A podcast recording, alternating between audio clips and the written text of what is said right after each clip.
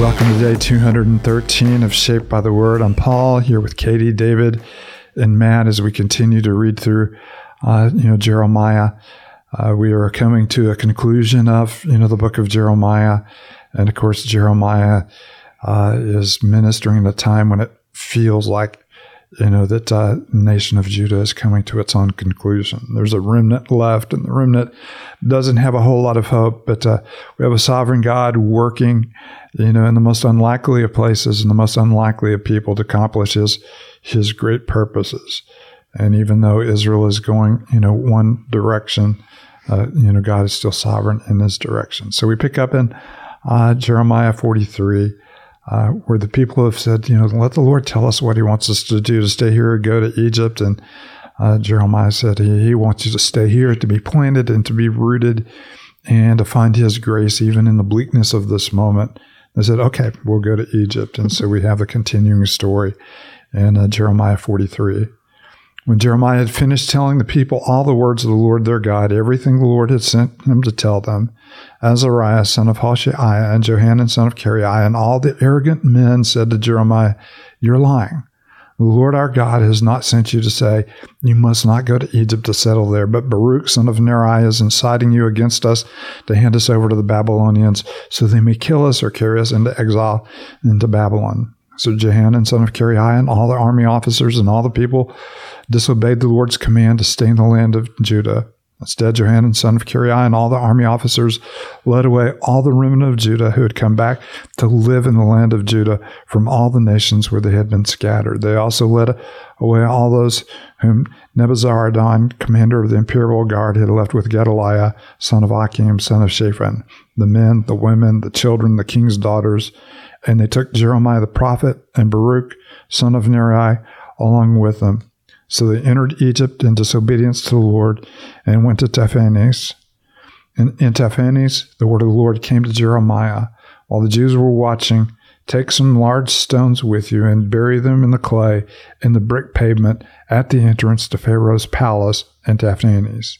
Then say to them, This is what the Lord Almighty, the God of Israel, says I will send for my servant Nebuchadnezzar, king of Babylon, and I will set his throne over these stones I have buried here. Mm. He will spread his royal canopy above them. He will come and attack Egypt, bringing death to those destined for death, captivity to those destined for captivity, and the sword for those destined to the sword. He will set fire to the temples of the gods of Egypt. He will burn their temples and take their gods captive. As a shepherd picks his garment clean of lice, so he will pick Egypt clean and depart.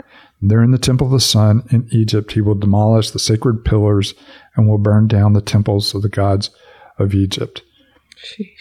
And as substantial as Jerusalem must have looked to them at one time, Egypt, uh, you know, probably looked even more substantial with not just one temple, but many temples and many great pyramids and many great cities.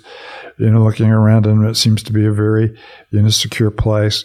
Uh, you have to uh, kind of love the illustration he uses as a shepherd would mm-hmm. take lice off of his mm-hmm. garment. That's how easy it is going to be for Nebuchadnezzar to pick off the people in Egypt one by one. Not a very pleasant image, no. but not a big deal for Nebuchadnezzar. I just think, as maybe um, a person that's part of the nations, the surrounding nations, just kind of seeing what's going on with the people of God um, and not being a worshiper of God myself, like I, f- I feel like it would absolutely, as they've mentioned before, seem like God isn't isn't God. Like the the God they were worshiping is not the living God that He has claimed to be, and His people have claimed for Him to be. And yet, I absolutely love that God has prophesied all of these things throughout these all these years, so that anyone looking can see his word taking place and seeing that it's true because it looks like it's not, he's not powerful. I mean, by all outward appearance, he is not a powerful God because he's not standing up for his people, but he is using everything he says he will use for his to accomplish his purposes.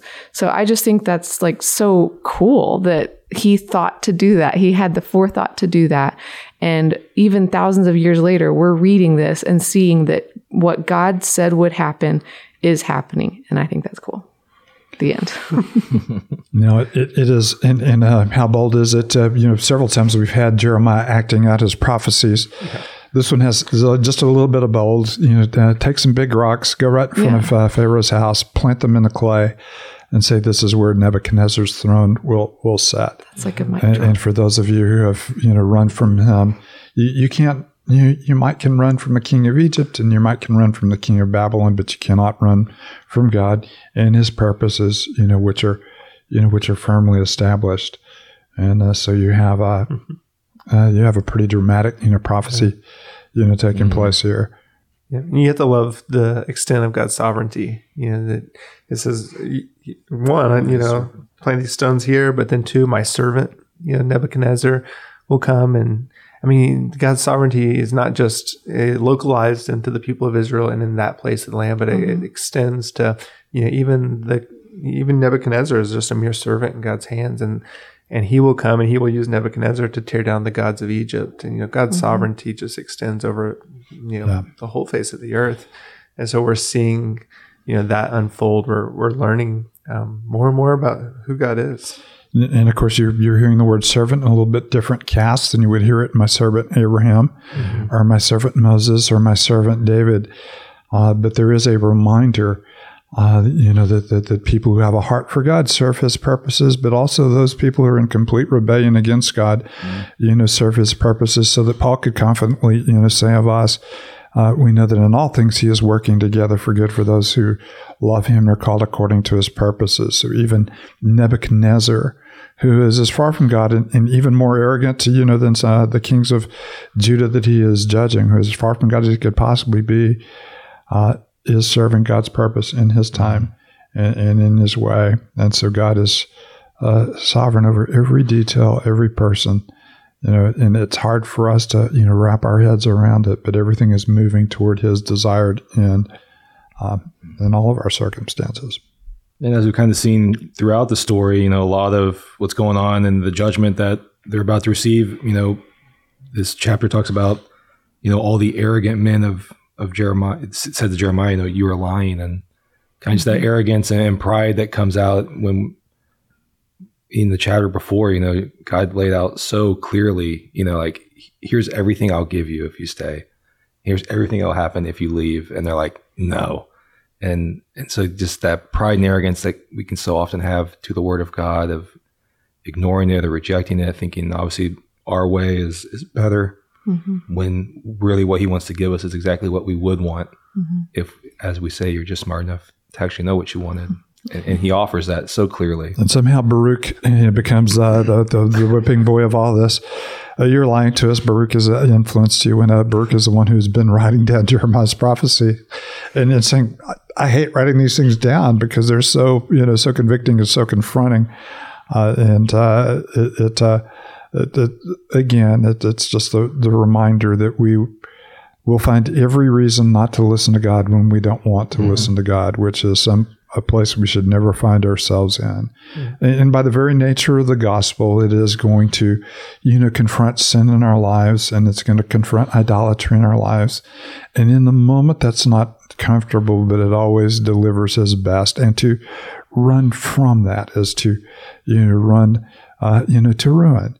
Uh, whether it's physical ruin or more importantly, our spiritual ruin and uh, you know whatever else we lose when we sin the one thing we lose is the thing that's most precious and that's uh, intimacy you know with mm-hmm. with god and, and, they're choosing you know to hide hide in egypt mm-hmm. rather than to trust in god yeah we're a lot more like this remnant than we want to admit you know i mean absolutely how many times have we've read the gospels and hear a hard word from jesus and our first response is well jesus couldn't actually mean that. Like, but what if he does? You know, I mean, yeah. And, and, those are hard words. I mean, yeah. you know, we have to interpret and stuff, but uh, yeah, it's just that humility of, you know, is this the word of the Lord to us? And and rather than standing over, you know, as judges of God's word, we should be those who humble ourselves. And, there's an irony there, you know, in the sayings of Jesus. A lot of times, you know, people who otherwise take scripture literally said uh, want to make those very spiritual statements, and people who sometimes take scripture spiritually want to make those literal statements. And and what we need to do is just hear God's word as God's word. You know, discern you know what He's saying to us, and often we want to turn it on someone else rather than you know hearing what He says. You know what He says to us.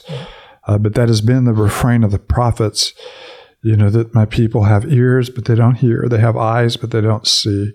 And uh, they draw near me you know in isaiah's word with their lips uh, but their hearts are far from me.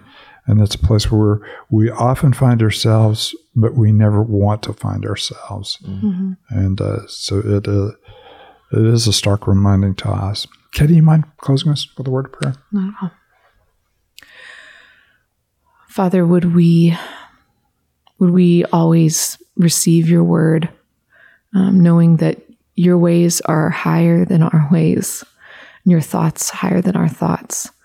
Um, help us to trust in your character when um, the things around us just seem very bleak, um, seem like you aren't there. Um, help us to remember that you are. Help us to trust in you. Um, Father, would you just speak to us through your word? Would you help us to come back to your word over and over again, to be encouraged by it, to be conflicted and convicted by it? Um, would you just continue to move in us, your people, um, and help us to remember that we are rooted and established um, in Jesus? And we thank you and praise you for that. It's in Christ's name we pray. Amen.